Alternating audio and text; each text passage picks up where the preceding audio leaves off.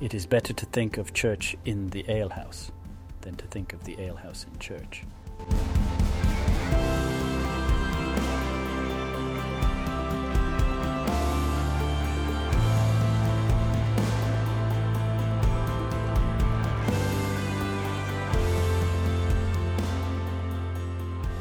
Three, two, one. Welcome back to the Go to Hell podcast. Strong opinions weekly held about Christianity, the church, and beer. I'm your host Tim Curley, and I'm joined by my co-host Colton Pierce. Colton, how are we doing? We're doing okay. I I was like we took a hiatus for like a week. Um I was sick last week. I'm recovering. And it's just I got along like it's just water polo season. I'm tired. tired all the time. Uh so it's it's going. We're in the we're in the trenches. I accidentally today at my uh at our water polo game I put sunscreen on a little too close to my eyes. So uh started sweating and uh, my eyes are just done. They're just burnt out of my skull it feels like um from just the sunscreen dripping in there and I'm like, "Uh it's been about like 4 hours and I'm finally able to like keep them open without like blinking like every 2 seconds. I looked like a pirate driving home cuz I couldn't I couldn't do anything. I was literally like yeah, and I yeah. So, but other than that, things are going good. Uh life's going good. How are you, Tim? Ah, same. It's been a rough week. My mom got admitted to the hospital on Wednesday with pneumonia, so she's she's getting good treatment in the hospital, but she's been in there since Wednesday. Uh, they're hoping to have her out by Monday. We'll see, and then she's gonna have to do some uh, outpatient therapy to get her lungs back up and stronger, and then um, probably in there for a couple days, maybe a week, and then after that, she's gonna have to stay uh, here at my house with my wife and I for a while, so we can keep an eye on her. She won't be strong enough to be staying on her own like she normally does in her apartment. So, Yeah. uh, so that's added some level of stress. Uh, you know, going to the going to the hospital every day, driving o- over there and checking in for a while and seeing what's going on, getting updates and stuff like that, and just uh, never really a concern on my part that you know it was wasn't going to be something that was treatable, but just it just adds to health issue like that. Always increases the stress level. So by Friday, I was I was ready for a few beers, which I did have last night. Uh, but uh, other than that, it's the start official of the. It's the. It is the start of football season. In fact, we have a game going on right now on the television here in the Go to Hell podcast studios. But uh, last week was week zero, and I told my SC and Notre Dame buddies I was always taught that X times zero equals zero, so those games didn't count that they played in week zero. So as far as I'm concerned, this is the first week of the college football season, and uh, cheers to us. Our teams That's right. played uh, the Poor Sisters I know we played the, like the poor sister state schools and just cleaned house. My team won seventy three to nothing. Yours won eighty one to seven. So, uh, not sure. I mean, I I having coached football and watched it my entire life. I'm pretty good at not focusing on the things that the uh, people on television are having you focus on.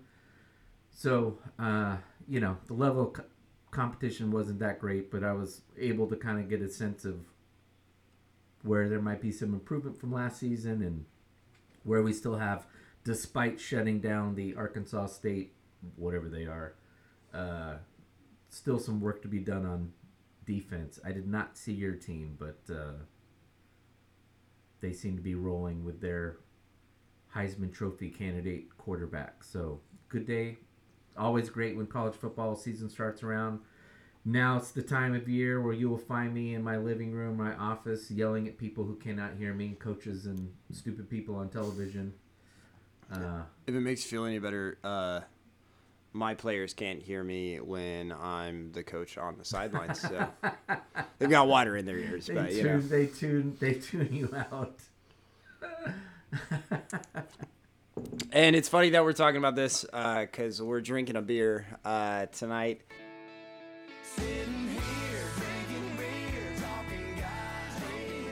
Much to our, uh, much to Tim's dismay, um, we are drinking a beer from Stone Brewing Company. They have partnered with USC to make a pale ale called the Fight On Pale Ale.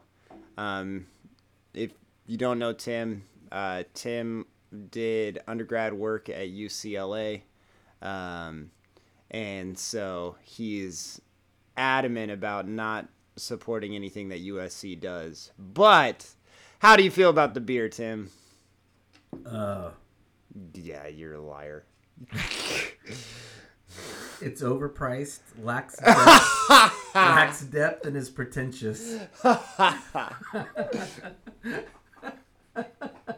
it's the perfect beer for USC. It tastes- Overpriced, lacks depth, and pretentious. So It it's good. living off of the Stone reputation. no, it's it's really tasty. I enjoy pale ales. They're harder to find than they used to be because I think that IPAs have just crowded out the brewing space at uh, West Coast breweries. But like you said it before we got on the show, this the perfect kind of beer because it still gives you that dry bitter flavor that you get from a West Coast uh, IPA.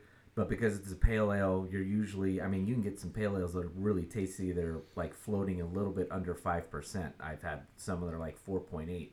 Yeah, and this one's And it five Still five.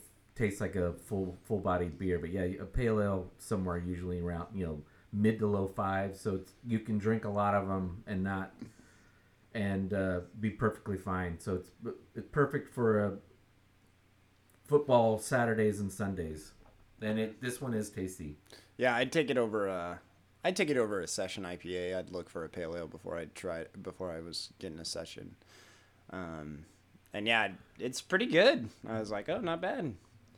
Um, so mainly got it because my father is a adamant USC supporter. He's a Scott, you're so disappointing. he's got his uh, his doctorate from uh, USC, and so uh, uh, Tim says that you're not really supposed to be a supporter of your of your grad school stuff. The grad school stuff doesn't matter. well, just so we're clear, my father didn't go to a Division One school for when he went to undergrad. He went to Sonoma State, and he was a Cossack, which isn't even their thing anymore. They're the whatever they're uh, they are the Sea Wolves or whatever. So yeah, um, but yeah, really tasty beer. We'll also be drinking another one that we've had on the show before, haven't we? We've had it on the show. Yeah, we had it uh, about a month ago, I think, may- maybe six weeks ago. Yeah, we had the Oside Oasis. Oh, look at them! There they are. Yeah, if you didn't know, USC is also thumping the crap out of Nevada right But now. But not as Six- bad as Oregon and, O- and Oklahoma did. Uh, yeah. And we didn't give up 14 points. Yeah, yeah, yeah, yeah. Tim's got to take every shot he's got. Notice that he's not rooting for UCLA though. oh my! I'm yeah, I'm not much of a UCLA supporter anymore. They don't really support, despite what they say, they don't support athletics. So why should I? Uh, I will turn on the the. I think they play pretty soon. They might be on now. We'll probably switch to that once this this this, This battle of Duke's the, uh, Mayo Classic is the over. uh, the battle of the Carolinas, the the battle to see who the true Carolina is. Although right now, UNC is running away with it, so we're starting to. Uh, yeah, I think we had that Oside Oasis like two or three weeks before, maybe a month before our beer marathon. yeah, I think it was like it was I think very I had it, or I think I brought it for Fourth of July, and we had it after. Yeah. I think we saved two cans. Yes, very tasty. So looking forward to that cold IPA from Stone as well. So um, that'll be on the show later this evening. So what are you listening to? What am I listening to? That's a fun thing. I have uh um I do this thing on Fridays and I think I this will be fine to bring up now because uh, it just puts me in the right mood. It's a like I said, I think we've gone over that. I'm very much vibe oriented when it comes to music, and so on Fridays to get myself uh, in the mood, and I have nice commutes now, so I listen to um, uh, well, I listen to Kanye West on Fridays, and so I call them Kanye Fridays. Um, I listen to his old stuff. Uh, I listen to the album Late Registration and The College Dropout like fairly regularly. So I listen to those albums like once a week. Um, and so that was mainly what I was listening to over the past couple of days. I didn't, or yesterday mainly, I didn't listen to really anything today. Um, I'm when I'm in the f- car, nine times out of ten, I'm usually talking on the phone with my wife, making sure she's okay and all that kind of stuff. So, um, didn't really listen to anything today. Listened to a lot of whistles, um, but other than that, no. That's what I've been listening to. How about you? I've been listening to Bruce Hornsby quite a bit recently because uh, there's this great show on FX called The Bear. If you haven't watched it and you have uh, It's on Hulu. Hulu, yeah, it's actually it's it's by FX, but it's only on Hulu. They don't actually, for some reason, they didn't actually put it on their FX network if you have it on cable. Which I'm, I'm gonna do a side thing. Well, to get back to Bruce Hornsby. If you haven't watched The Bear, absolutely do. Um, what's interesting about it not being on a cable show, a cable network, they don't have their the there's two seasons now. They don't have traditional like this is a 30 minute or a, a 1 hour show. Their episode links are all over the place. Like some of them are 45 minutes. There's one that's I think clocks in a little bit over 30. There's one that goes like an hour and a half later. Just again, they just kind of fluctuate. They just they tell a tale that fits within you can tell it's been a very specifically plotted out show from the beginning a lot like breaking bad seemed to be because they've already said there's only going to be three seasons and people are upset about it but i think that's the smarter way to go just tell your story get out of there don't fill it up with fluffy episodes where you're like well that was a waste of my time Right.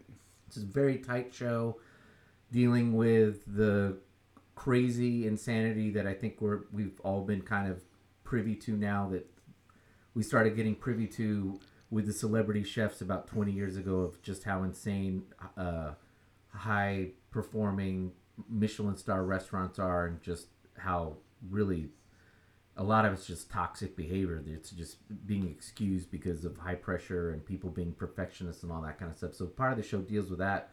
A lot of what the show deals with is family, uh, family, uh, family uh, dysfunction and how that leads to generational dysfunction uh, for the children and, and all that kind of stuff. And so there's a lot of depth to it. But the other part of it is they they have this very interesting thing where there's pretty pretty much a soundtrack being played throughout the whole show. So they will they won't play like a bit of a song. They will play the entire song. And so when dialogue comes on, they just drop the song, but it's still playing in the background Yeah. and it's it's I love it. It's uh it's kind of like the way Scorsese does a lot of his movies, where you just don't play a little bit and you're like, oh, that was cool, but they don't you don't play the whole song. They play the whole thing, and they will a lot of times they will pick one song that's kind of the theme of the show and play that multiple times. The music is always very much tailored to what the emotional theme of the show is going to be. So you know, there's they play there's so it it's awesome. And so the start of the opening credits, and we're gonna show a montage of visuals to get back into to start season two and remind everybody where we were, were and when we ended season one was the show goes on by Bruce Hornsby, and it's just this phenomenal five I think five six minute song. It's him at his best, and I mean instantly I was like, yes, I. He's one of these guys you forget about uh, he's kind of in that Jackson Browne Right. genre. Uh, he's phenomenal on the piano. Uh, he, I mean, he hammers that piano. he plays it. He pounds that piano, and he's got a. If you've ever seen him play, he's clearly self-taught because he doesn't play it classically. He kind of like he kind of more like hand picks uh, or finger pecks on a lot of stuff and then uses his fingers but he's not clearly not classically trained. My mom uh, was self-taught on the piano but she played it correctly. And my i remember when he became famous in the 80s with uh, the way it is and the the video music video was out and he, they would show him playing the piano and they just marveled at how he could play with his unconventional style because it didn't look like it would work. But anyway uh, just been listening to a lot of his stuff, older stuff mainly. He got a little more poppy the longer longer he went. He got away from kind of that uh, horns and uh, piano and stuff that he did earlier on. So, and been enjoying Bruce Hornsby. Good. And then, obviously, this will drop a couple weeks after this has happened. But we found out today that Jimmy Buffett died at the age of what 79 was it? I think 79, 81. Too soon, whatever it was. Too soon. Uh, I think some of you might hear this and think that's. How could you say that? I think in a lot of ways he's underrated. Uh, partially just because I think a lot of he's turned into a caricature for a lot of people. yeah. The popularity of a song, songs or th- his big song. Uh, and then he's become ubiquitous with you know his bars and you know Times Square and uh, Las Vegas Strip and all this kind of. So he's kind of become like a a brand in and of into uh, unto himself. But there's a reason for that. He literally created a genre of country music that didn't exist, right? and has now been. Uh, the banner has been taken. The over. banner's been t- taken over, and people have run with it and done, arguably in some cases better than he did. But he was really I think a lot of ways he's underappreciated again, just because he had these hits that just kind of became caricatures, and people didn't understand the depth of his. Island country is still like some like some of my favorite music yeah. to listen to. Um, so yeah, it's a hard one for Jimmy. Um, we're losing lots of country singers. It feels like lots of old ones. Uh, it's just sadder and sadder every time. Yeah. They'll probably write a country song about it. yeah, so here's to Margaritaville and Jimmy Buffett. Um, I remember there's a song by, oh, Blake Shelton. Uh, this is how I got introduced to the song. Uh, it's called Some Beach Somewhere by Blake Shelton. And he goes, uh, the opening lines of that song are, uh, driving down the interstate, running 30 minutes late, singing Margaritaville in mind and minding my own. And I and I started by I listened to the song shortly thereafter of listening to that song. I was in high school, and I listened to it, and I was like, I don't really feel like this is a sing along song. and so I went and I asked a bunch of people. I was like, I was like, hey, is Blake Shelton off by this being a sing along song? And everybody that I asked was like, that is 100% a sing along song. And I was like, what? And I know every word now, and I sing along at the top of my lungs um, because that song is phenomenal. Uh, so, and he did other great songs too, but it's just that that one in particular is so iconic, um, and it's so good. If you haven't gotten the chance, please make sure that you listen to Margaritaville this week whenever you hear this podcast. Um, spend some time, waste it away again. Yeah. There's another song. It's of the Pirates. Mm-hmm. What is it? Pirates. I know what you're talking about.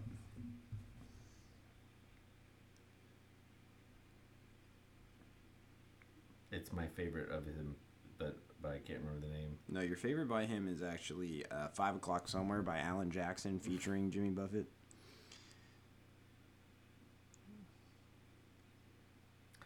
A, A pirate looks pirate at 40. looks at forty. Yeah. Yeah, and it's this, it's this great song of this pirate who's staring at forty. Which, if you think about it, that's pretty much it's time for retirement or, or death probably. And he's looking, he's waxing longingly about hit the way his life was and how it's going to be. It's just it's phenomenal. All right. Talk some churchy stuff. I was prepared to just talk about Jimmy Buffett for the rest of the evening. all right, all right. Guess we can get back on track on what the podcast is about. Which it's about the fact that Penn State is a cult. Yeah. But not as cultish as uh, we're looking at you, Texas A&M. Oh, jeez. All right, so we're gonna hope, discuss hopefully two articles. We're gonna start with one: why middle-aged Americans aren't going back to church. This is from a couple weeks ago, uh, but it's so I'm gonna read from it.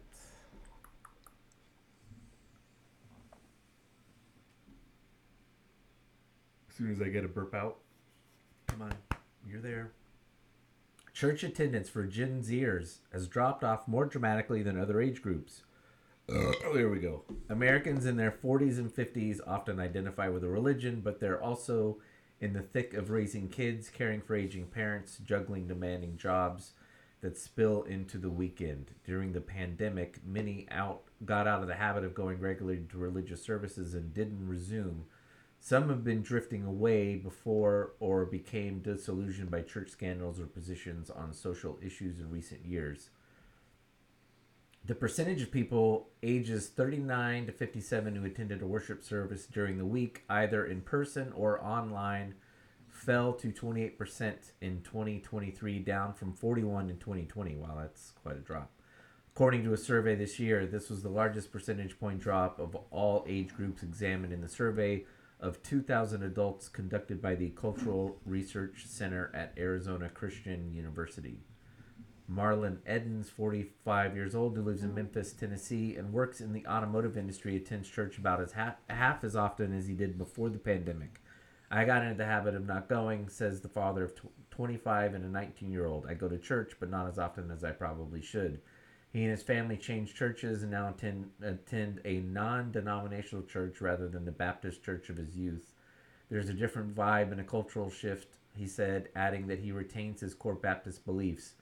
When you got faith, you got faith. I just don't go like going every Sunday. I, I don't think going every Sunday makes you who you are. Percentage of Gen Xers who worship weekly is now as low as millennials, according to the Cultural Research Survey.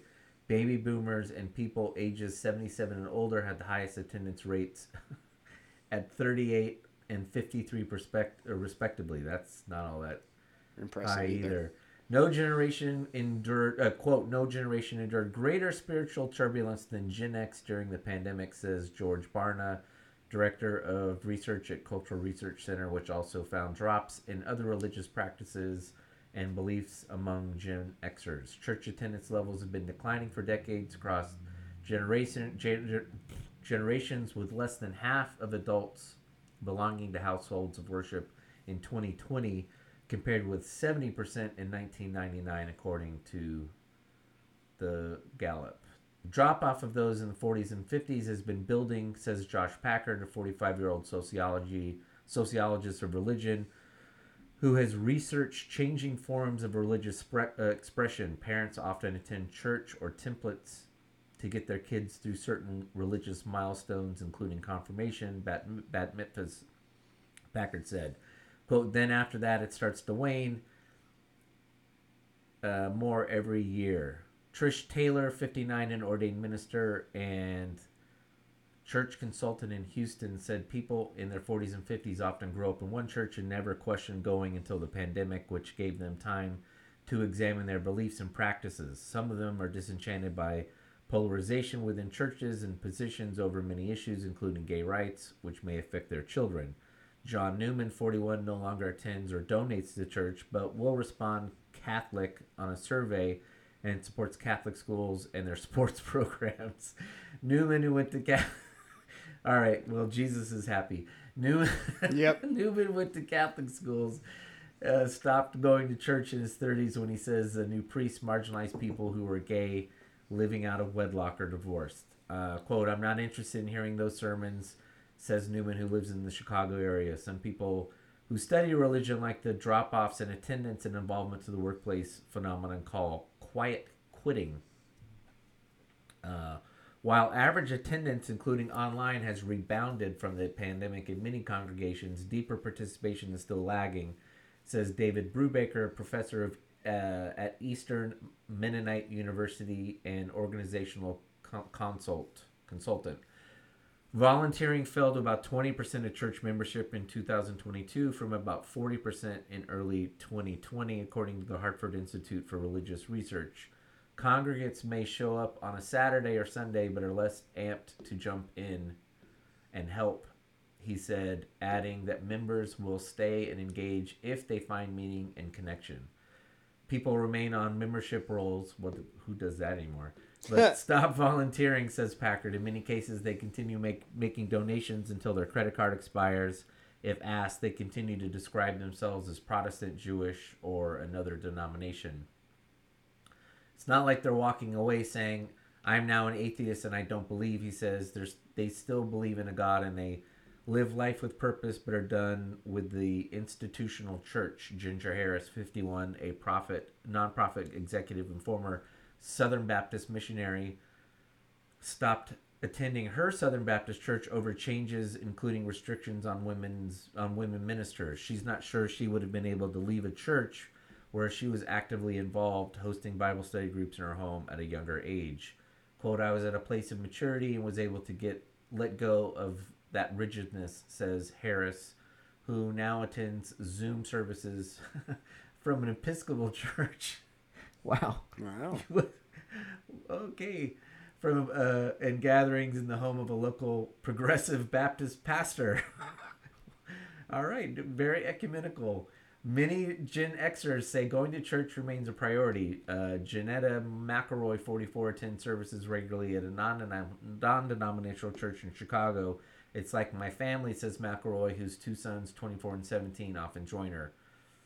Uh, that's about it. Um, final quote to the article Church was an anchor where it's not anymore. Oof. There's another article I've read recently that also discussed this data. They they delved into other aspects of the research that they're talking about that this article doesn't deal with, where people are just referencing the fact that they feel like they're they're overscheduled and church loses out. Um, let me see if I can find that one. But I, I- think the I think the point remains. the, the The gist of it was people were saying between work, um, particularly if they've got kids not gone out of the house, away to college, or married and out of the house, or just on their own out of the house, the overscheduling of activities, uh, their own activities. If you know they want to have a, I remember there was people talking about, I don't have a social life. I, you know, I don't even get a social life myself with my kids, so let alone. And you can say, well, you can get that at church, not on Sundays. No. So anyway, thoughts? Yeah, I think it's. Uh, Tim, how many times? All right, in a 52 week year, how many times do you go to church in a year? Right now, based off of projections, what do you think?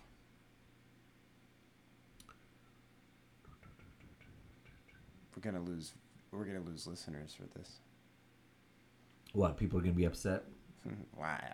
I don't know. Um, let me see. I would say fifty-two weeks. Probably a skosh under twenty-six. A skosh under, a skosh over twenty-six. And when now I will say a lot of when we do miss actually going, we if you're, I don't like that they're rolling in the online church. We can get into that a little bit later. We'll get to Uh, that. I think that's an important point. So I, according to this, I still probably go two thirds to three quarters of the year to church. Because if I don't go, I'm still watching the online service that our church Right. has. Right, and then uh, But in terms of attendance, yeah, it's probably plus or minus. It's there's a plus or minus of two of a couple uh, on the the median 26 weeks, a halfway point. And then how often? So then, okay, so let's say pre-church fallout. It's not pre-pandemic because I think the pandemic, the, you guys were in a transitional phase. yeah, we right didn't around stop when- going to church because of the pan. We didn't drop our church attendance because of the pandemic. We, No. we talk. We our church attendance dropped because of the much talked about on the show uh, brouhaha that happened that sent us packing at our previous church. And bef- so before before um, the disillusionment from that, we were there. Whew, somewhere probably again plus or minus 90% of the weeks. We were there religiously. if we weren't there, it was because somebody was ill or we were out of town. But we weren't just not going. Right. Yeah, I uh, pre Fallout. I mean, I was working for a church at that point, so I was there every single week. Um, but then before that, um, before I was working there, I was there probably around eighty to ninety percent attendance. And then the church fallout happened, and since then it's been really tough trying to go back. Um, yeah, I agree with a lot of the statements that people have said. I was like, Tim said 26 is probably his number. I'm thinking I'm more like 12, like 12 to 14. Yeah, you're there about one. You go about once a month on Yeah. average. Yeah. I was like, there's times where like I go like a couple weeks in a row and then you won't see me for like Yeah. six weeks. Um, and, um, yeah, that's tough. Um, sometimes I, I mean, like, yeah, uh, church takes a back burner on a lot of stuff. I was like, right now it's, it's definitely taking a back burner. Um, cause tomorrow morning I'm gonna wake up because it's a Saturday right now, and I'm exhausted. I work six days this week, and I'm not gonna want to go. Even though it's an on, it's only an hour of my day, and it's not like I got to drive across town for it. Like it's a, it's a five minute drive from my house. Um, Well, I would say one of the reasons you can correct me if I'm wrong, but I would say one of the reasons why I'm going to speak for both of us, and then you tell me if I'm speaking out of turn. But I think both of us, when when I say that, I include my wife, and I think even uh, your wife. Although sh when I'm there, she does seem to know some people. But one of the reasons is because our church is just. I mean, we don't. Well, yes, by stat- statistically speaking, it is a very large church. I think it's there's two thousand people on the rolls, and on a on a holiday service, they they pack in more. They pack in more than that over four or five services. So yeah. It is large. It, suffice it to say, it's one. It's 25 minutes away. If you live in a big city, that doesn't sound like that big of a deal. Here it is. It's on the complete. I live in the south part of Tulare. Uh, our church is located on the extreme north end of Visalia. I don't work in Tulare or Visalia. My work take, pl- takes place online. Everybody I work with literally is sprinkled around the United States and the globe. My wife does not work in Visalia. She works in a nearby town. You don't work in Visalia. Yeah. No, I don't. Um, so we're not in we're not engaged in work where you might have work friends that go there. The church is so big. Like a lot of churches that that uh, are healthy, they're you know the ones that are really doing well are large churches. You don't really know anyone. You're just there. You're there to hear some music being played In a sermon. and then a sermon. yeah. And If that's the case, other than maybe just the I just some sort of uh un you know unknown like anyway I can just I can get that experience just as well drinking my coffee instead of the lousy coffee they serve at church and sit in my couch and get the same experience. And not have to get dressed dressed up and drive 25 minutes there and drive 25 minutes back and um and so you know on a, on a regular basis like it's not a big deal. Now i will say after a while if i've missed i start feeling like i, I gotta get back to church. There's just there is something to be like i gotta get my ass back because otherwise i don't know you i start feeling a bit untethered now it doesn't i don't feel like i have to then start i have to go and it takes me a couple weeks one one week back i feel like i'm a bit plugged back into some loosely into some bit of community but again I think that's one of the reasons. One of these things that this is touching on is I think people just started figuring out if I'm just going, I'm not really interacting with people, and now it's online, then what's the point of going? No one's going to miss me. Yeah, and I think I don't know. We always talked about this in um, in developing just people participating in that kind of stuff is you need to feel known and you need to feel needed. Right. Um, and and one of the key things with with churches that you have to get plugged in like you in order to continue to go week in and week out you you have to be plugged in and we just uh, well, you get plugged in, like you help teach a finance course and that kind of stuff. Um, but uh, for me personally, I have, um, I don't get plugged in. Um, and I mean, like that's something that I need to work on. Um, but at the same time, I'm not, I'm not looking to get plugged in. Like, but uh, going back to the uh, the article that I didn't read from, but I have referenced, when would you get plugged in? You're you know you're a teacher now at a new school, which means you're having to relearn some bit of the wheel because it's different at this school than where you were at before, and you're coaching water polo. Um, got a kid. You know, one of the things they referenced in the article was, I'm ba- I barely have enough time to get to church on Sunday and there's a lot of times where I just want to feel like I don't want to have anything to do scheduled on Sunday, including go to church, just so I'm not my entire existence isn't scheduled. And then on top of it, you want me to be involved in a small group. Oh yeah, no.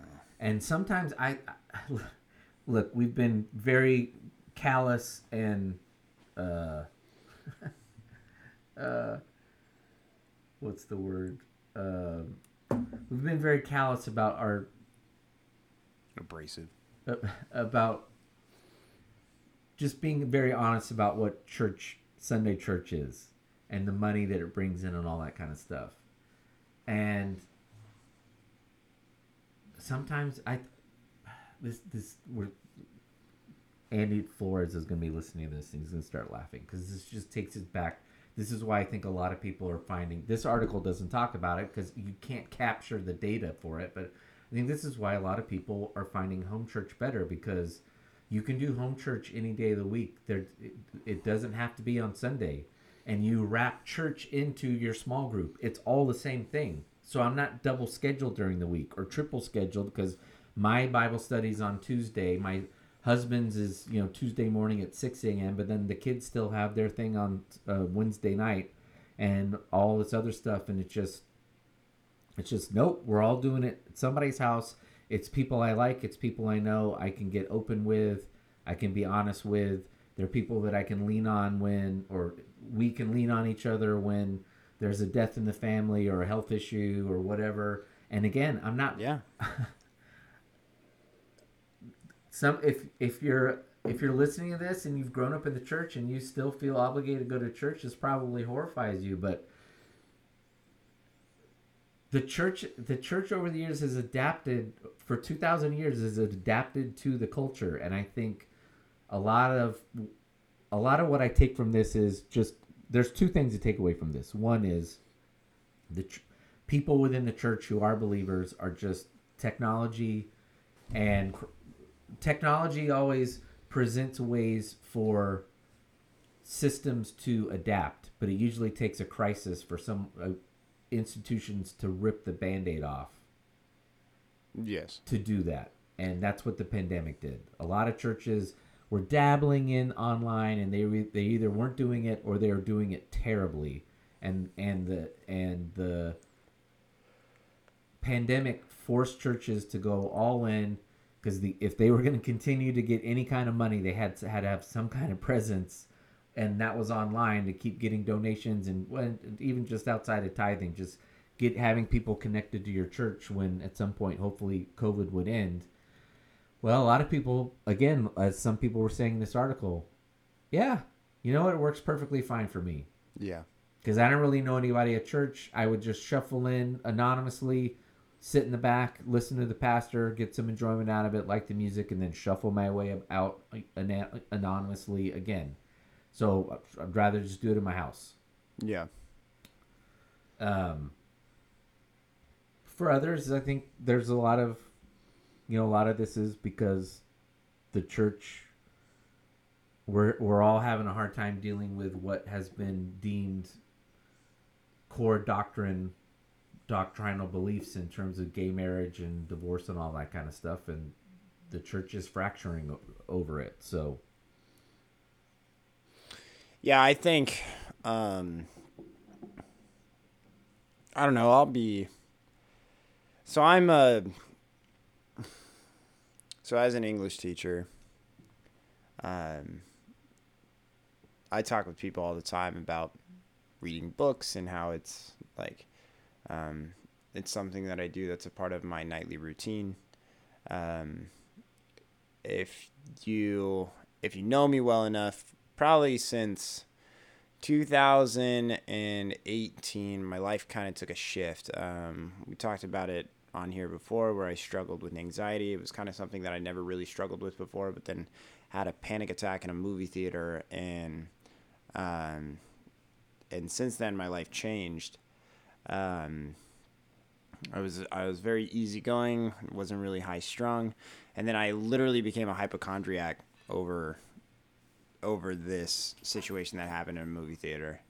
Um, and but when I so over that summer I really struggled in 2018. Um, in September I had to go. Um, I to start taking meds um, to try and combat a lot of the stuff that was going on in my brain to where I wasn't able to function. Um, I'd have panic attacks just like regularly, and so uh, started taking my meds, and one of the side effects of my meds was insomnia. Um, and so I developed insomnia for a, a long period of time, and uh, for several months, like probably like eight or nine months, I had insomnia. Um, and so I had to develop a routine uh, for myself. And so at nine o'clock on most nights, not every night, um, because you know things happen. I'm driving home or I'm doing the podcast or whatever. But for the most part, my routine is at nine o'clock, I shut off all technology and then I read for two hours before I go to bed. Um, and if you asked me before 2018 if I ever read a book, I'd say, or like, I'd be like, I just, I love reading, but I just don't have time. Um, but because this became such a huge priority for me, um, I was able to read for two hours. I've been able to steadily read for two hours every single night, um, no matter what. And it wasn't an issue of time. It wasn't. It was just an issue of it wasn't important enough to me to make the time. Um, and this is where I mean I have conversations with people now because people. Uh, nice little easy conversation when you talk with people is what movies do you like to watch what tv shows do you like to watch and though i know lots of old movies um, and i know lots of old tv shows i don't watch tv and i don't watch movies anymore um, and that's because just my time is extremely precious to me and it's just like i'd rather play video games with my friends until nine o'clock because I mean I get home from work, I make dinner. I'm the person that makes dinner in my household. I help clean it up, and so usually with the time that it takes me to drive home from work and get there, um, and making dinner, then clean. So the prep work, the making of dinner, and then the cleanup usually get done at about seven o'clock. So I play video games with my friends until nine o'clock and that may be the time where you might decide for yourself that you want to go watch a show or something, and that's totally cool. Um, but uh, for me, it was all right. I'm gonna go spend two hours playing with my friends, and then I spend two hours reading before I go to bed at eleven o'clock at night, and that's good enough for me. Um, now I'm saying all of this because again, it was a priority for me, and it was what I had to do to fight insomnia. I had to become very routine esque. And so I, I do have that for myself. And so I have the self discipline to be able to recognize that, yeah, church, me not giving up an hour of my time on a Sunday morning is really actually just the fact that I don't want to go. Um, I don't want to go on a Sunday morning. Um, and this is an honest uh, thing. I, when, I was going to therapy. Um, constantly, they ask you over and over again, or I got asked over and over again, did you want to be there? Did you like? There would be situations where I'd have a panic attack, and they'd ask over and over again, did you want to be there? And I think that that's a crucial question that you should ask yourself about church: is do you want to be there, or is it a chore? Um, because if it's a chore, you need to stop going. Yeah. Um and don't sit there and make time for this if it's not something that you are wanting to be at. Um, and don't sit there and say, I want to be there. And we've talked about this before because you believe that your salvation is tied to your church attendance. That is no. Like, start changing that mindset immediately because that's not how it works. Um, we've talked about the benefits of going to church and how being in touch with that sense of community and what Tim was talking about earlier, where he's like, I need occasional, just like recharge of the batteries kind of thing. Um, but again, it's just, this is one of those things where I, I have to openly admit, if it was a priority for me, I would make it happen. But I, I and maybe like, maybe if we had like a Sunday night service, well, maybe probably more of like a Saturday night service. But I do a lot of stuff on Saturday nights. That's the hard part. Is like I do stuff all the yeah, time. see, that's the problem. Like, I would be fine with it. Well, no, I say that. My wife and I are like Sunday night I'm a night person. is so it's well, like, I'm a night person, but Sunday nights like I don't don't I avoid scheduling stuff on Sunday night because I want to get prepared for the week that's going to come along. Right. So you know, but yeah, they're like. We don't go to a super early service. It's not like I have to be up at the butt crack of dawn to to go, but it's it's there's something about there's something about it where it's just I don't want to go. And I think it is the part where we're not plugged in or anything like that. We're we're at that stage. Now, also something to be said. Hey, there's Kelly. Um there is something to be said about I think that there's a priority shift with parents also um where and we've talked about club sports yeah, um, or at least Tim and I have on a regular basis. There are good things and there are bad things about club sports. I'm finding more and more that there are more bad things about club sports than there are good things, it feels like. Um, but a lot of times that's another reason why people are missing is because of the, you know, because of the the club sports that their kids are involved in. And so they need to be getting them to soccer or they need to be getting them to baseball or whatever. And so they're missing uh, their attendance for that. And that was like a huge thing at our previous church where Yeah. it was like you cannot be gone doing this blah blah blah. And they would and i felt like there was at least like one sermon a year that was at least like some sort of guilt trip about uh about that and it's like again, we also need to move away from the shift of understanding that, and this is why the home church, what, we, what you just talked about, church doesn't have to be on a Sunday morning in a brick and mortar building. Um, Yeah. That you think of. That's why it's funny that it used the language like these people still claim that they're Baptist or Jewish or whatever, and I or Protestant, and I was like, yeah, because that because your attendance at a church does not make you who you are, right? Like that's yeah, it's it's bizarre um, to me. It's your beliefs and your because you can believe in God without ever having to step foot in a in a church. Yeah.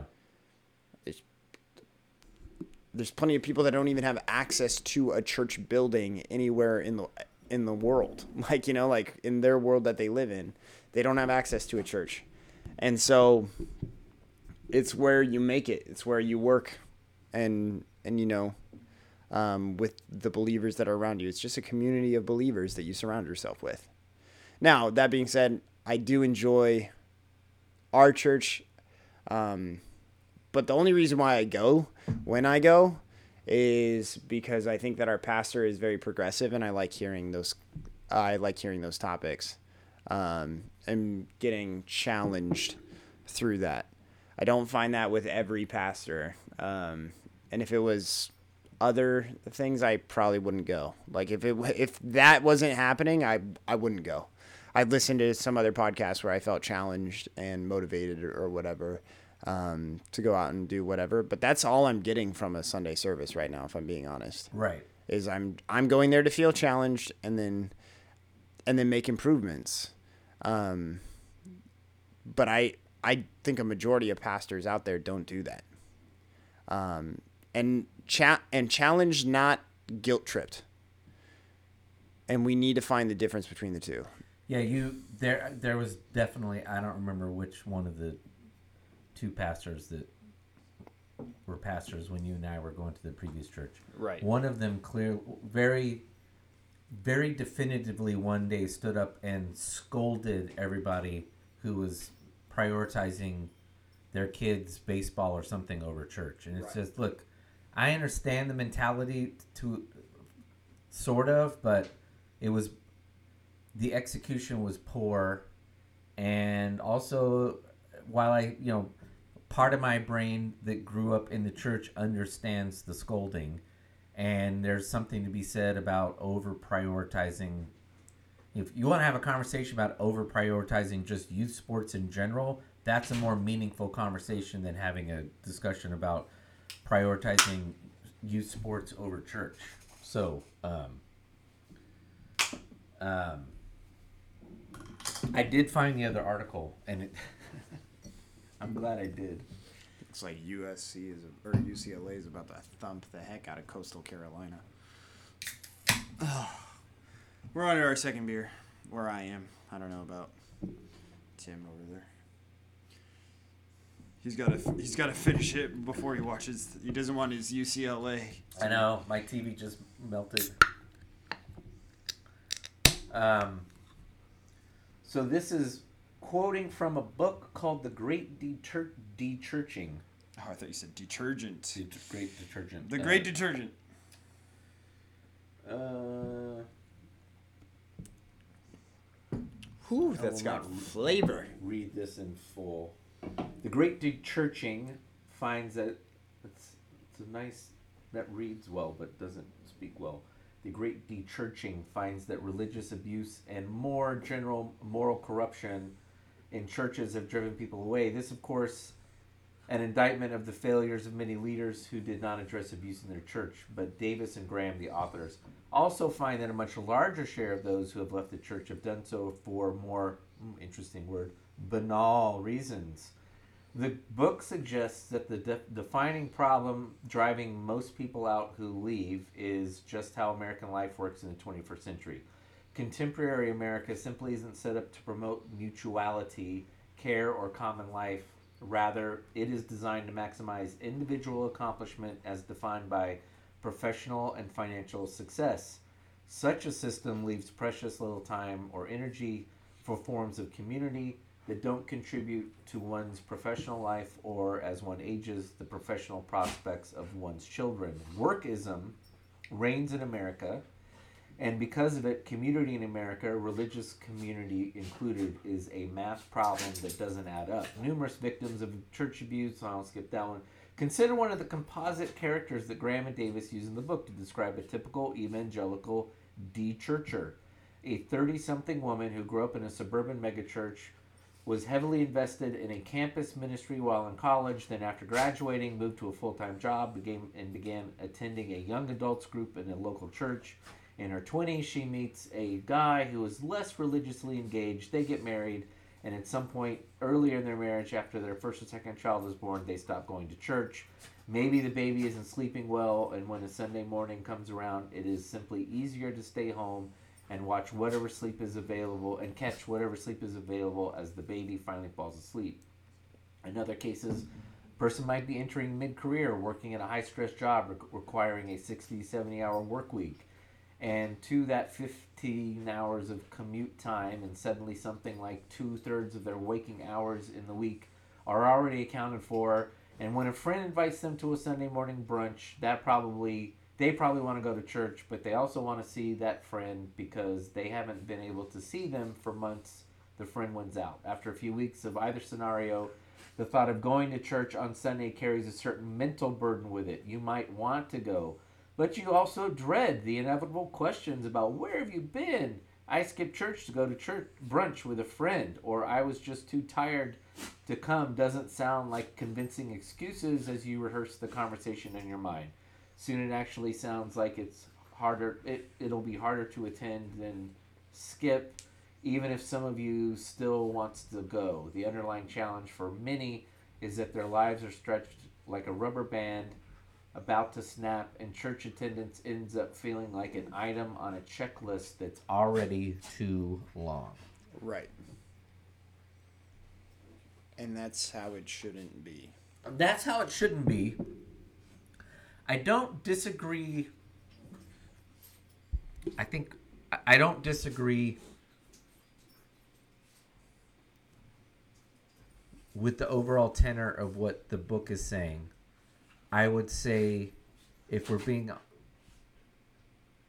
if we're being honest picking on the church thing yes why if we're religious people we're christian people and we're we're, the thing we find important is church going. We're going to fixate on that. But I think a bigger just discussion would be a book that just deals with the overscheduling, the individualized uh, pursuit of making money, and individualistic uh, accomplishments like this. The broader tone of what they're laying out. I think that's a more fascinating discussion.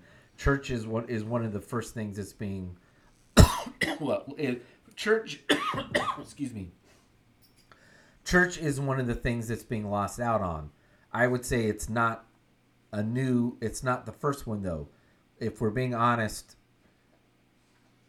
marriages and children have been losing out now for several decades because we've been this way those were the first lines that were starting to suffer from the overscheduling and the in, individualized pursuit of excellence and making money and all that kind of thing so you know, it's not to say that uh, adding church in there as a discussion is not a bad thing. Um, the further on, there's some there's some good noted um, points as well. The theologian Stanley Hauerwas captured the problem well. Um, let me back up one paragraph. The tragedy of American churches is that they have been caught up, so caught up in the same world that we now find they have nothing to offer these suffering people that can't be more easily found somewhere else. American churches have too often been content to function as a kind of vaguely spiritual NGO, an organization of detached individuals who meet together for religious services that inspire them, provide practical life advice, or offer positive emotional experiences. Too often has not been a community that, through its preaching and living, bears witness to another way to live. The theologian Stanley Hauerwas captured the problem well when he said that pastoral care has become obsessed with personal wounds of people in advanced industrial societies who have discovered that their lives lack meaning. The difficulty is that many of the wounds and aches provoked by our current order aren't of, of a sort that can be managed or life hacked away. They are resolved by only changing one's life by becoming radically different, a radically different sort of person belonging to a radically different sort of community. Yeah. That I think is takes us right back to the home church thing of I, I, I think that gets to the core problem. Look, there are certainly people who, because of the time, either they they have the time or they decide church as it is constructed today, which I like the way they put this guy put it. It's an industrial Complex. era. It's an indust. Modern church today is an industrial era complex, in the same way that the schools we send our kids off to. There are these large buildings that we can bring in large masses of people and and uh, minister to them, quote unquote, more efficiently. Part of that's because we live in big cities. Those big cities were built around industrial, you know, factories, that kind of thing. So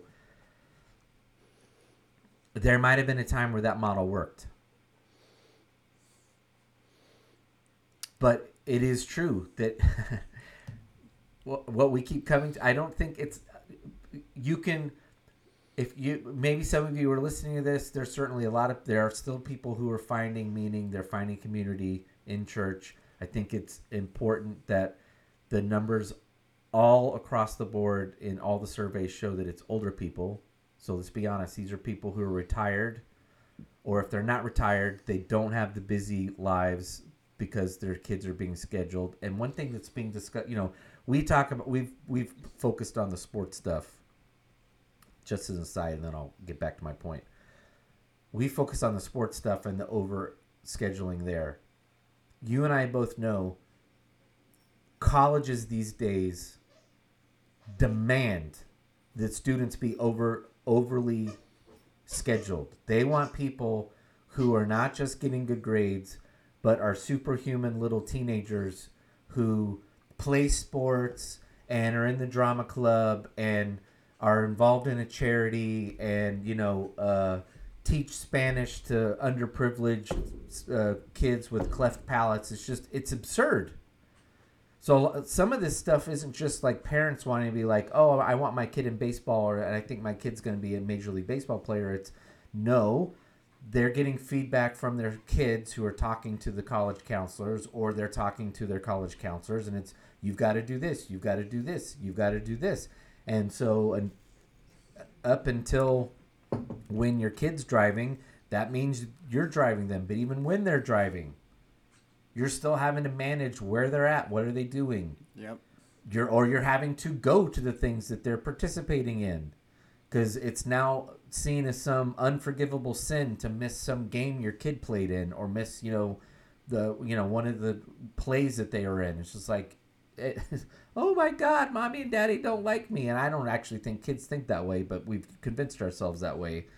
Um, partially because parents were i think a little too uh, not plugged in when i was a kid. And we've seen this overreaction and ho- hopefully at some point there'll be some equilibrium of you know my kid can go play some games and i don't have to be there to see everyone. They'll be perfect you know they're they're supposed to focus on playing anyway. So maybe they just need to know that every little game they play isn't like the most important thing in the world. And anyway um the older folks are going because they don't have these overscheduled lives either with kids at home or they're retired. So they can find the time to find a group of ladies or men who can meet during the day or at whatever convenient time that's not tied around work that still exists at church. Right. But again, that seems to be a dying model. I don't think that when I'm that age, that I'm going to then start going like, you know what, I'm going to go find myself a men's group for men who are over 70 years old or something at the church. It's going to be probably if I'm blessed enough that the same group of men that I'm friends with now or whatever friends I come across between now and then, those still become my community group outside of a industrial church. Yeah, that's the thing is like I We don't We don't have religious discussions every Wednesday when we're blessed enough to get together for trivia night. but we do sometimes. Yeah. And I would rather go to trivia night with the men who are important to me, and then hopefully on a Friday, then sit around in a room and eat stale cookies and soda pop with a bunch of guys that, yeah, I kind of know, and it's nice to get to know them, and it I, I'm always interested in meeting new people, but I still don't have the connection to the men that I already have a deep, meaningful connection to. People that will challenge me, I can challenge them. We can be honest why cram more shit into that? Because I have to be involved in a church group. Yeah, that's the hard part is there so I think there's the idea of clicks um where um people are making so maybe you're listening to this and you're like, okay, well isn't all you guys are just forming is just a click. Um and I'm sorry to say that technically every church is a clique if you do it that way. yes. I was like, um There's nothing wrong with cliques. What's wrong with cliques is when they become mean girls and they think they're superior to other cliques, Or or, they become exclusive. Exclusive, yeah. Right. And so, um, and like I could sit here and say, like, we're inviting or whatever, and like we try to get people into our group and that kind of stuff. And you may sit there and you're like, that's what every click says. They're like, oh no, we're nice and friendly and. And but then people try it out and they're like, I didn't feel like I belonged there. They had all these inside jokes, blah blah blah. Right. I will say that um that's something to be said about our relationship that you and I have is this has only been formulated over the past few years. Like it's Right. not like like I knew Tim at TFBC. I remember when Colton was a very annoying eighth grader. Yeah. Yeah, it was like I we had different like th- it, it was like there was lots of times where it was like I know who you are, but like we didn't talk. Like Kellen, Andy, Andy once like I re- the first time that I remember interacting with Andy was at uh our and Andy I don't know if Andy remembers this. It was at a meeting uh, that JC had set up for everybody to to meet and talk about what was going on and that where we could get parent input on the junior high ministry. Okay. So I went and I like gave my whole spiel and Andy was like so what are we gonna do about that after school thing at uh, TFBC? Like, can we shut that down? And I just remember just being like, oh gosh, I've already got a parent that's bringing this up, and like the whole plan was like, yeah, we're not we're not bringing that back for at least a year. We're gonna give that a break. Um, so, um, and that's that's what I remember of Andy. But Andy was always helping out and volunteering. But so like I knew who these people were, and we as a guys group, or um, so me and my friends who were were all you know young twenties, um, mid twenties.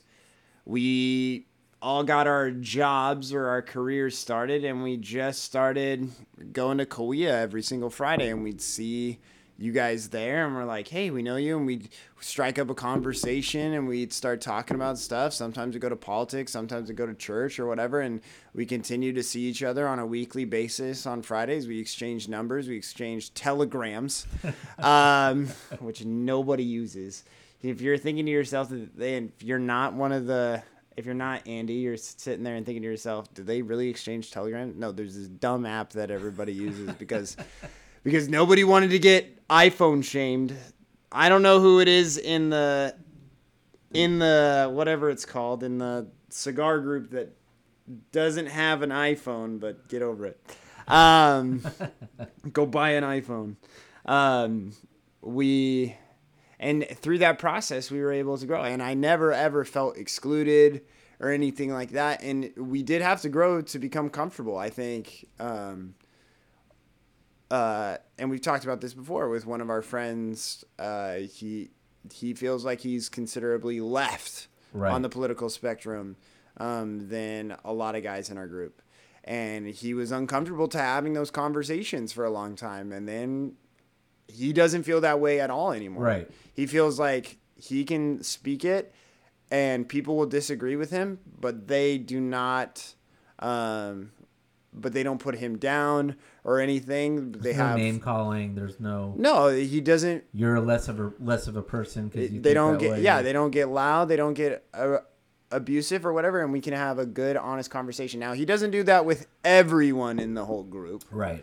i was like it's it's very selective but he's it, it's now a place where we all feel safe and we all feel comfortable to have these conversations and and that it wasn't again that's something that took over i still feel like that was like at least a year or two you know? Right. it wasn't like it wasn't I, don't- I don't even know how it came to be where it's at now but i mean we love it. Like i was like at least i do. I was like it's it's been great and i think it's awesome that we have such a wide age group um in ours because we've got roke who's what i don't even know how old roke is. She's 65, probably 66. 65 uh, how old is jay same age Jay's 10 years older than me, so he's 61, 62. Yeah. And it's great. And I was like, you guys are 50s, Kellen's late 30s, 40s. Yeah, late 30s. Um, and then we're late 20s now. Right. Um, and so it's awesome to just have this widespread of men who are just able to have conversation. And we came by it naturally. You know, Right. like it wasn't. It wasn't this forced conversation where we, like you said, had to share stale cookies and and like be like, yeah. Okay, so uh, but this occurred to me. This is the problem. Cuz we're I think we're we're a wonderful anecdote to how you can do church outside of church. But if we're really being honest, the only way yes, we we ended up becoming uh, we organically became a group at the brewery. But we also were aware of each other from church originally. That's true. That is an origin. And that's the problem. When I say this is the problem with the well, home church is the model or, you know, organic men's community groups are the problem. How those are those only form today because there's some church connection originally. It's true. And so I think at some point, as churches continue to die out, their church will figure out ways of like Christian mingle, but not from a, not from a romantic standpoint of but you know, if you're just if if your problem is is you're working all the time and all you're doing is working and then you're you're taxing your kids around everywhere and you don't have time to go to church, well you don't have time to find Christians that you don't have a connection to either. I mean, you might find them at work and you might organically come up with a group of people at work that you find out are Christians and that turns into something. But at this point, the way society is, there still has to be some sort of like loose church connection in order to do the thing that replaces church. And I think that's that's still the problem. Um, and at this point, that's an extremely inefficient. it's an inefficient system because you're having to pay a lot of money to house. Well, you could see, uh, uh, you know, I could see the future is you have less churches, but churches become hubs, and and churches become kind of like the way homeschool. You know, homeschooling used to be just like there were these crazy parents, and they decided they're going to pull their kids out, and then they just started homeschooling their kids. Just so And we're clear, and- just so we're clear, that is homeschooling. There are crazy parents that just like think to themselves, "I'm gonna start schooling my kids because Okay, I know better." work with me here. Yeah, I know. And got then you. they just literally their little school is their pond and then the more it became popular and then technology came along and all this kind of stuff people started figuring out you know the better way to do this is you teach your kids maybe a couple days a week by yourselves but then there's other days of the week where you interact with other homeschool families to share the burden it uh it deals with the I think very overstated problem of social interaction. Um, But anyway, it gets the social interaction. They do activities together, so they turn in kind of like a we do things individually or as a small group, so to speak. But we also have this pod mentality, and I think you know maybe where you have a church Yeah. and the church has it the, the church is investing in a bare minimum of facilities yeah. so you don't have this ridiculous budget that's going to the stuff we've talked about before which is the facilities and all of the utilities that go along with it the ever skyrocketing costs of electricity and gas and all that water you're not dealing with the staff costs because you're not paying for 10 pastors or four pastors or two pastors. You're maybe paying a one person part time because they're oh, you know whatever. But you still so you still have this connection but then within this group that maybe meets once a month or every 6 weeks we all get together. We still have this smaller group of people that are the home church folks that or the community group or whatever you call call it. Yeah. Yeah, I think Yeah, I think that you're you're right on. I I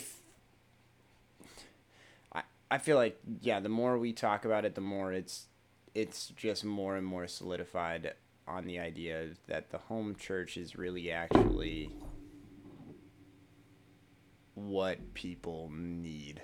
Um, and and just so we're clear, I was a skeptic of the home church. Like I was like, okay, like, because like eight years ago, I- think that you should always be extremely skeptical whenever something is like really sexy. Um, and when I say sexy, like it, it's really appealing to people. And there was a huge push for home churches um, because of the Francis because of Francis Chan. Yeah. And Francis Chan, if you didn't know, was like the like the 2010s, like early like Francis Chan was like anything that that guy wrote was like gold. Like Yeah. everybody wanted it for small group stuff. They wanted to talk about it, and he was just extremely conversational. Like, it, uh, like Francis Chan was just a youth pastor for the masses, basically. Like he was, but he didn't water anything down. He was he was very, very, very. I would almost say fundamentalist. I mean, he went to John MacArthur Seminary. He's a he graduated from Master Seminary. He's he's a he and John differ on a lot of things, but he's also a child of John MacArthur and very fundamentalist, uh, traditional Christian views. He's not at all watered down yeah, and, in any way. no, and and so a lot. and he's it's super intense about his faith, which is a bit intimidating. Yeah, and he was, um, and so there became a huge push from churches because he was talking about home church. And again, this wasn't something new, just so No. we're clear. But because he was pushing for it, it became this huge thing that peop- that uh, churches began pushing for. Our church included was pushing for these community groups, which was like a home church, but not a home church. Right. Um, it's what they wanted to call small groups. Um, and and so they were pushing for it really, really hard. Um, and ultimately, at the end of the day, it it and so I was skeptical at the end of the day. And but as I began to understand more about ministry and really about what's important, and if you could get rid of all the bull crap, it's like, oh yeah, it's really actually just home church. That's really actually Mhm. what. Because, like, I'm like, all right, if I take this away, I don't need it. That, I don't need that. And I'm not saying I don't need it. I'm saying that the faith doesn't need. Like, if you're sitting there and you're like, okay, you just it, it's a bunch of crap on a desk basically and people have said that this is christianity. And now we're sitting there and we're cleaning all the clutter off and we're finding that oh yeah none of that is needed. All these papers all this stuff that's been filling up this desk space that we've sat there and said that our faith hinges upon it Right. it's not that way. And it it includes your participation in church and what that looks like. What God wanted from church was He said, You are not meant to be alone in this. Yes. You are going to need friends, comrades to to be in the trenches with. Right? Because again, we still believe we're not persecuted in this country, but we still understand that being a Christian is difficult and following God's rules is difficult and you are in the trenches with people that are trying to live out their life counterculturally in Yeah. some aspects.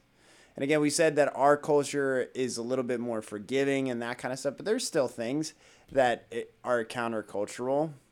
Um, there's conversations that come up with guy friends and stuff like that where it's like, yeah, you have to participate in the conversation because it's socially acceptable, but maybe you're not a fan of what you guys are talking about or whatever. Right. You know? Um, but that's what socially guys do in that conversation or what girls do in that conversation. And you're like, well, that's just not, you know.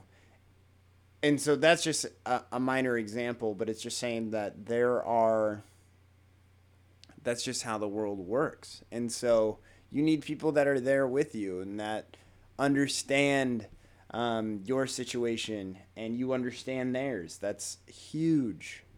Um, just for you psychologically. So, I'm glad you brought up Francis Chan because I forgot about that. Um, so for those of you who don't know, he was he was leading a, a large church in Southern California area called Simi Valley. I think it might have been an offshoot at one point of Grace Church, which John MacArthur has. Um, I'm not sure about that, but anyway, it got to be its own very large church. I actually had people that I know that I went to high school with, either that I was still very close with, or people that I knew. In fact, a father that I knew, uh, he coached two of the kids that I, one kid I played with, and then his younger son I coached football at the high school I was at. Their father was in one of uh,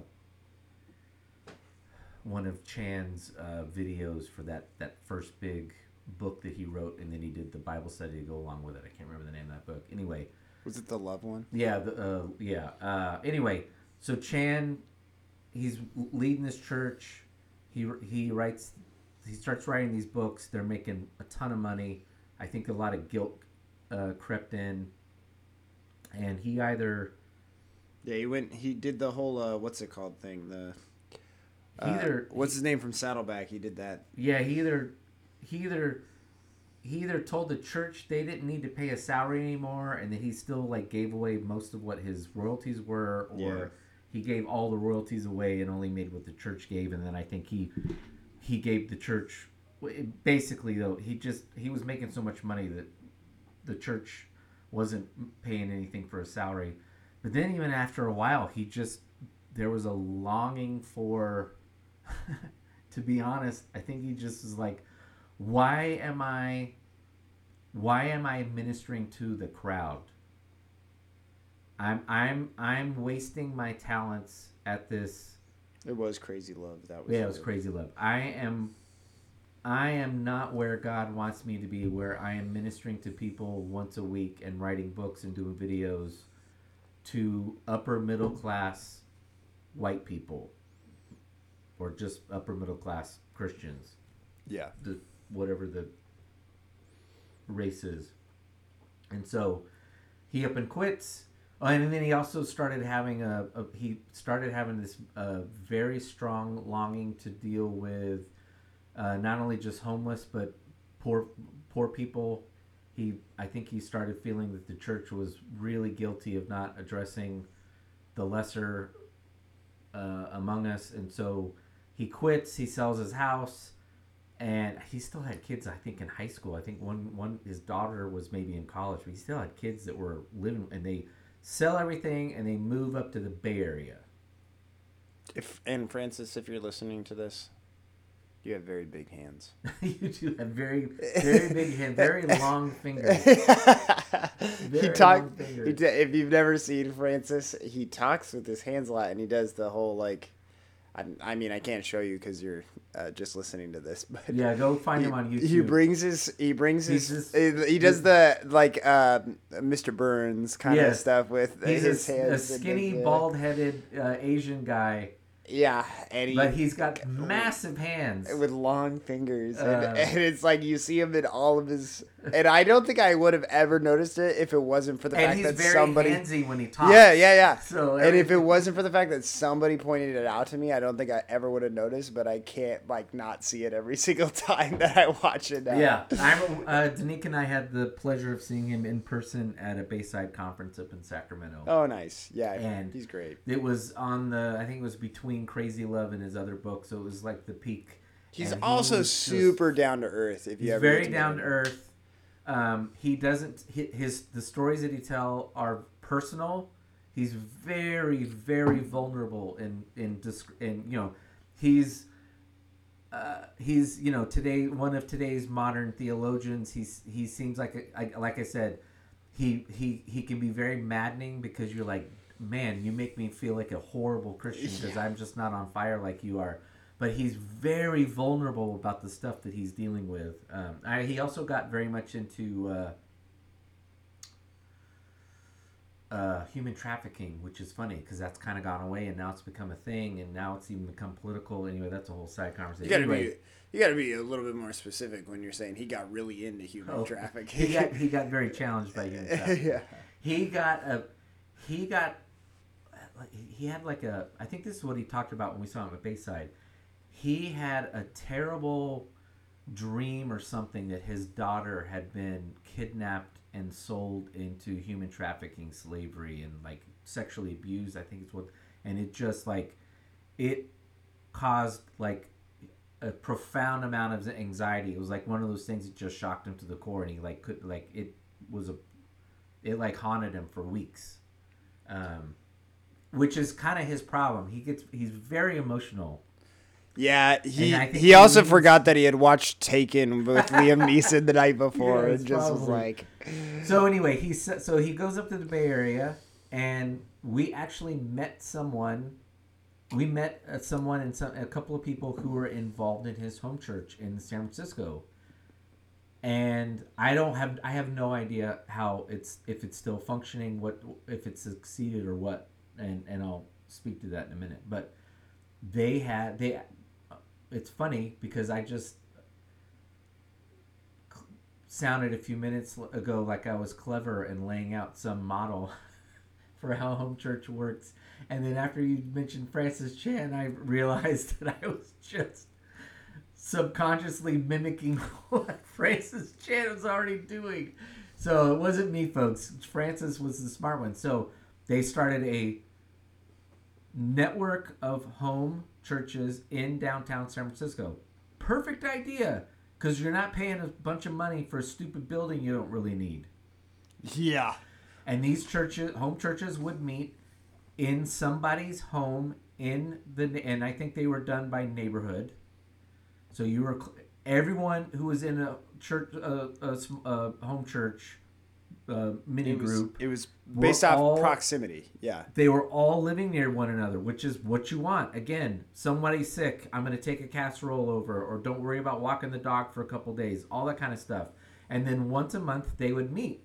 But smarter than my idea, they met in a park and they just had a barbecue and they opened it up to everybody else. It wasn't just the home church, but that was their ch- time to get come together, sing some praise songs, have uh, Francis or somebody else do a sermon together, and then just hang out and do a potluck and be a larger group. So you got this sense of it's not just me, it's not the other three or four couples or families that I'm, but we're there's a bigger group that we can even lean on beyond that. And then the other thing that was key was they were all tied into some sort of social work with literally within the community they were at. yeah. So a lot of it was, I think they were. Some people were dealing with uh, homeless. Some people were dealing with elderly shut-ins who were still living in San Francisco and caring for them. So again, it gave you that outward purpose. So it wasn't just some inward focusing thing, which is which is the thing that our little group does not have. We have not like gotten intentional about hey let's once a month all decide to do something as a group like which you know that's why it's easier to do that when you have a larger group. Like at first baptist men would do that because somebody would find out a lady needed to have her refrigerator moved or needed uh, her house painted and the guys would get together and bang it out in a day or two weekends. And so anyway that is how that model works. So you're thinking well how's it how's it going? Is it working? Is it is did it fail? Let me say this. If it fails so what first tries always fail if it failed that is not a sign that that is not a future model that works now i remember when we went up there danica and i both loved it Yeah. and she said, "That's great." And I said, "Yeah, but you know what the problem is? We li- even though we live in a small we live in a large country town, we live in a suburb we live in a suburban town. It's Yeah. basically a suburban town." I said, "The problem is that model works in an urban setting." And I since then since like 6 months after that, uh, somebody who was mutual friends with our friend Kellen was doing a similar model in downtown Fresno because they were living it was the same kind of situation. People were living in small townhomes or houses all in a tight knit group and everything was tied to that community. We that model just doesn't really like I said, our the town we live in is basically just one big suburban town with some strip malls and stuff like that, just like any other suburban city in a big city. We are not a downtown suburban thing where there's a high concentration of families and you can walk to everything or take public transportation and everything's right there. And I think that makes that a lot easier to do than in a suburban model. You can still do the home thing, but it just really thrives in that big city model. And one of those reasons is, yeah, because why would I spend money on a building now? Yeah. Well, I think it also, I think that there's also a uni, like there's a unity in metropolitan areas that people don't necessarily realize. Correct. I think people think that metropolitan areas are isolated. No, they're actually suburb, suburbs is where the where the most atomized and and uh, uh, uh, uh, uh, uh, autonomous. Yeah. Big cities, you are used to rubbing elbows and seeing people, and and you're not. You don't go to the grocery store and buy a week's worth of food. You go and buy what you need for maybe that night and tomorrow, or you don't even go to the grocery store Right. Or the whatever your little market is. You're buying a meal that night. You might be eating it at the little pizza place around the corner if you live in New York City, and you're interacting with all kinds of people all the time. Yeah. My well, mom. you're in with people. You might not be interacting with them, but you you're exposed to people. Where I would in if I'm in a big city, I would actually make I would in a big city you would go to a McDonald's or a whatever fast food place and literally eat in the store. Nobody does that here unless you're from like out of town and you're coming through. I don't ever go to like a fast food place if I'm going there. I'm going through the drive-through or if I go in because it's quicker, I'm putting it in a bag and I'm going home or, or wherever I'm going with it. That's insane. But you don't do at, at there. I'm not going to take it back to my house. That's just tr- my little 800 foot apartment. That's just trash I got to schlep home. I'm just going to eat it here, leave the trash there, go back to my place. It doesn't stink of whatever I'm eating. Well, and I think so. Like, my parents live in Seattle, um, and I gotta. I don't. I've never lived in a city, so I don't. Um. I, I, Tim lived in Los Angeles, and so he's got a he's got a good idea on some of that stuff. Yeah, I lived in actual downtown Hollywood for a couple years, so Yeah, and he's got a funny story about that actually. Um, but uh, my parents lived in Seattle, uh, live in Seattle now, and I got a taste of it over the, over the, over the summer break, and and yeah, there's a there's a sense of unity that kind of exists there where, um, again, people are. Yeah, you go to the market every other day. Um, I was like, my mom works uh, uh, right off of the tram station. She goes, hops on it. If they need to go pick up something, they she literally she has to walk by a local market just to get home. So she walks in there, grabs the stuff that she needs, and goes from there. Um, and again, Seattle is very similar to San Francisco um, as far as their whole layout. I I actually call Seattle the San Francisco of the North because they are so similar. Um, the cities are so similar. Um, but it's cool to see how uh, those cities are able to connect. Um, I was talking with people on the street, um, and I'm not even from there, and I and there was no problem. There's farmers markets that go on on a regular basis right around the corner from them. Um, there's a ton of stuff that's going on where they try to bring people together, and people are constantly in contact with them. My parents live in an apartment building where they're talking with people all the time, um, and so uh, that's that's the truth of the situation. But then we get to where we're at, and we want our fences, we want our borders, our boundaries, and the people that we know are the people that we interact with, and Yeah. that's it. Um, and I'm least connected to the people that live around me. yeah, and it's and it's almost off-putting or weird if you get connected with the people that are around you. Yeah, I mean we have we have a younger couple that lives next door, and we've kind of I mean we don't know them exceptionally well, but we've gone out of our way to be.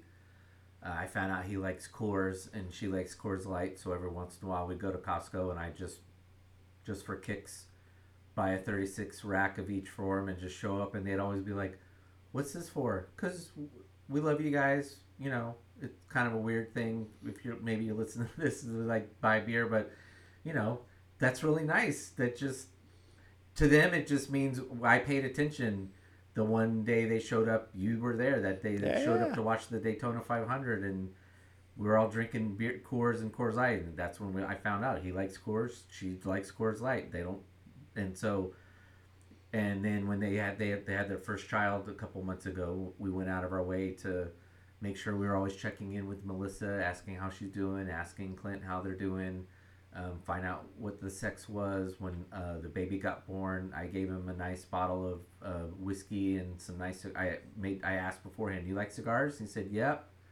He said, "I I don't smoke them regularly, but if I get, you know, somebody gives me one, I'll smoke it."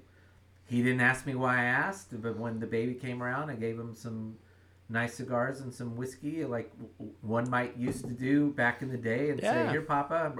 They got wrapped in blue because they had a boy, and but other than that, I mean, I vaguely know. Well, I do know my neighbor across the street because he went to the church that we used to go to. So I do know him, and it's nice to have him because he's an older retired gentleman, and he's the nosy Parker who knows everything going on in the neighborhood.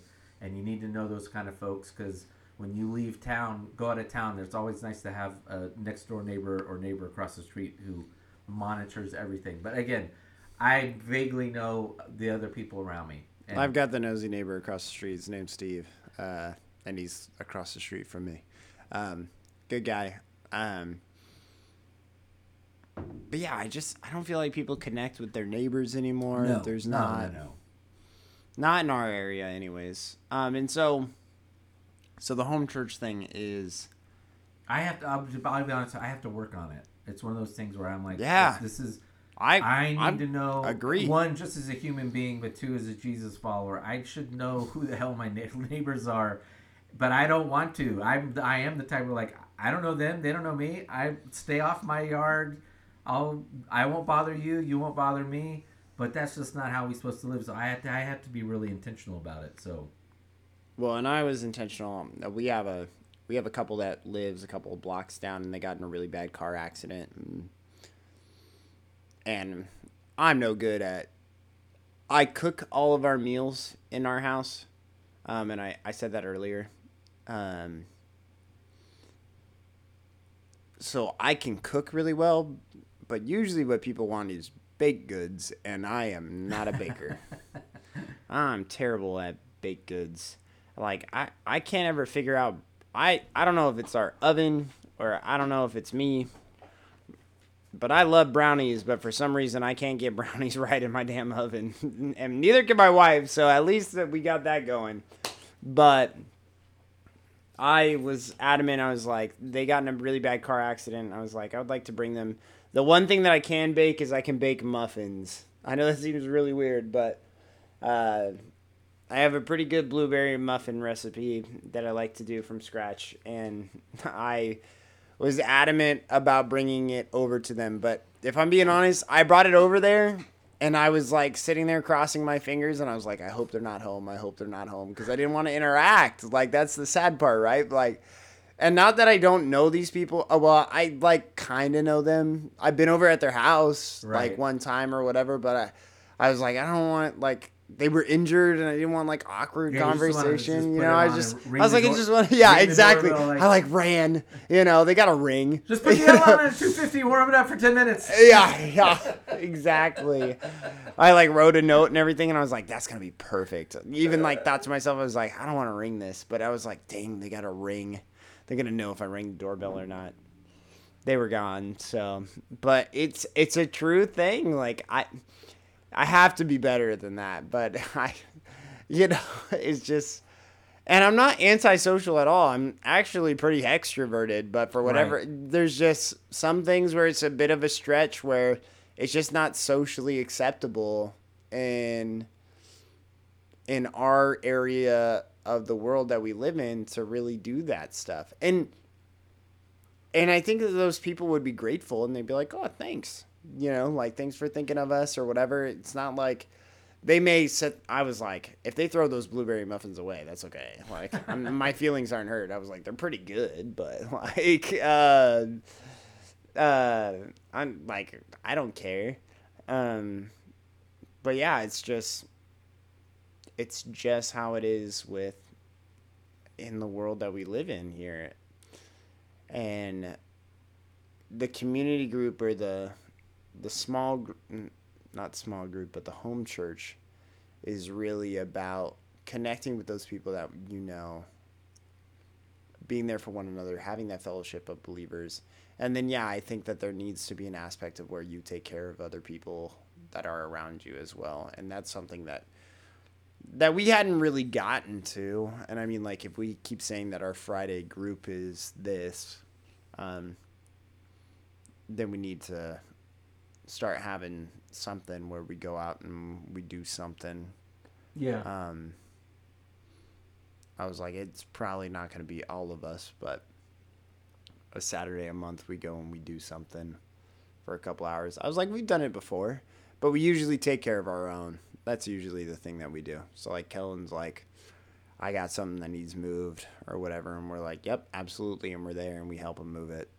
Um, Andy had a rough go a couple year, like what year and a half ago, two years ago Yeah. now, and we all showed up and and cleaned up his backyard for him.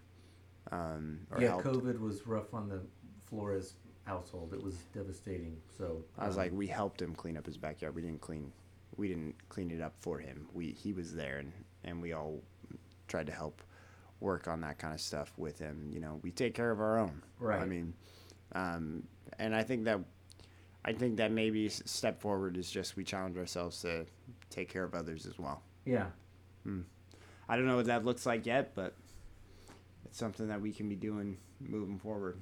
Well, I think that so to wrap up the the whole both articles, I think you know this has been going on for a while, probably at least for a decade, where the statistics are coming about all these people leaving the church, and I think the assumption has been for a long time that these are people who are no longer believers, and I think what we're finding out is more research is done, and we just start people start thinking about what's happening societally and in the church that it's much more nuanced than that. I wouldn't at all be able to put a percentage on it's it's this percentage of this and this percentage of this, but it's it's certainly people there's certainly a percentage of people who grew up in the church and God bless them, they just didn't really believe. They did it cuz their parents had them go and at some point they were set free and didn't need to show up anymore. And I think there's a, there is another group of people that are put off by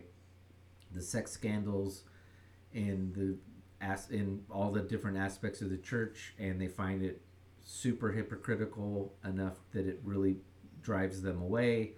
Um, I think there's stuff that, like I said earlier, where we're having these, we're trying to figure out an equilibrium on what what does it what does being a Jesus follower mean when it comes to sexual identity and and, and sexual Right. behavior because you know the Jesus isn't specific on any things, but he also the Bible, both Old Testament and New, is pretty clear that sexual behavior is pretty important to God. So we're, we're trying to figure that out, and and I think uh, the traditional church that's trying to hold on to its power, and I, by that I don't mean like you know literal power, but it's trying to hold on to its power in terms of theology and all that is not doing a good job. That's driven away people, but a lot of this, like what we've been talking about today, is just the industrial church is not meeting people's needs anymore and there's No. no point for them to go and i think that's a problem if you've decided not to go anymore because you're opening yourself up to not being challenged not being fed not being Right. not outreaching not being given easy opportunities to outreach to people which then makes you feel like okay yeah i needed this. And you're losing out on that and i think sometimes one day some of you might wake up and you don't really believe anymore either. Um, it's the summer you're doing your best to struggle. And so uh, this whole leaving the church thing is just one big convoluted mess of a lot of different things. So which if we're really being honest uh, i think as believers society as a whole is going through this. We're not the only ones. Soci- society in all aspects is going through this as we reach i think peak atomized america has been atomized hyper hyper atomized by politics uh, both right and left. Uh, it's been a philosophy uh, worshiping of the economy uh, finding one's purpose in one's work which i don't you know if you find you can find purpose in your work but i don't think it should be your purpose in work. So all of this stuff is being i think rethought and it's all part of just a general shift that's going on uh, as a part of what I've talked about many, many, many times on here. The this post post uh, modern uh, digital age change that's just having everyone having the West rethink society in a lot of ways. So we're we're going through the same gro- growing pain. So. Um, before before I wrap up wrap up, do you like cakey brownies or do you like dense brownies, like closer to a cookie? Mm, uh, closer to a cookie. Okay, I have a recipe for you. I was like, I'm a. I was like, the tur. I don't think I've ever used cakey or. I want a chewy brownie. Okay, chewy, that's perfect. All right, I was like, that's a what lot I of the want. stuff you get out of a box ends up being like it's kind of like spongy and I'm like that's not a brownie that's closer to cake than to i mean some people Yeah, like those kind of brownies i like something really chewy dense that i could slap a piece of uh, a scoop of ice cream on or something Yeah, I'm not looking for fudge, but Right, like, right. I'm looking, for, uh, but I want a chewy. Yeah, I, I was like, dense is the term that I guess I'm looking for there. Okay, we thank you for listening to this episode of the Go to Hell podcast. Please subscribe, rate, and review so others on the crazy Apple, Spotify, Amazon, YouTube, yada, yada, yada algorithms can find this podcast so others can become go to hell degenerates talking about beer, the church, Christianity, etc. And if you don't like Jimmy Buffett, go to hell. Nice. Nice plug back to Jimmy.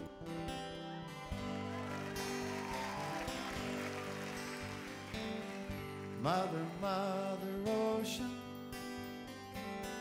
I have heard you call. Wanted to sail upon your waters since I was three feet tall.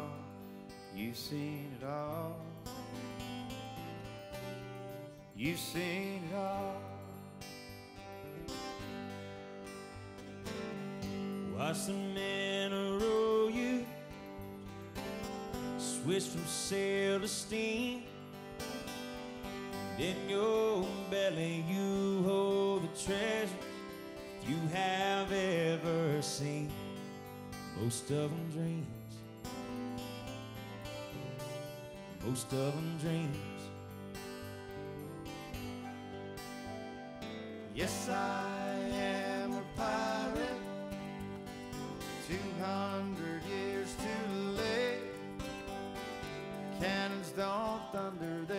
nothing to plunder. I'm over 40 victim of fate, arriving too late. Arriving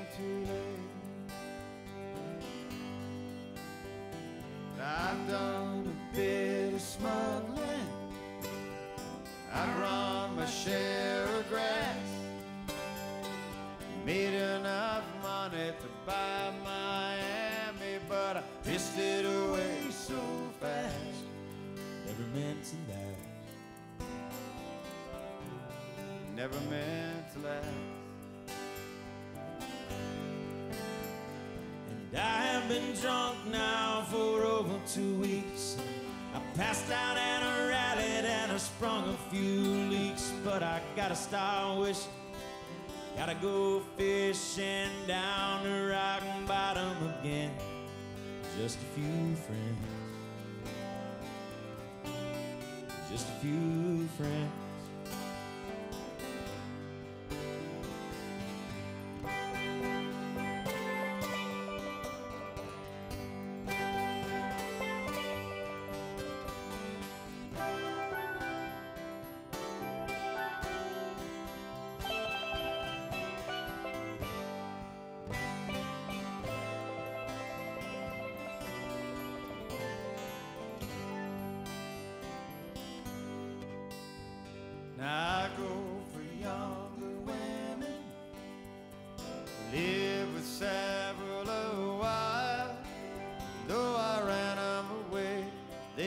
back one day and still can manage a smile.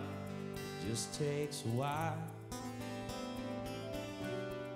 Just takes a while.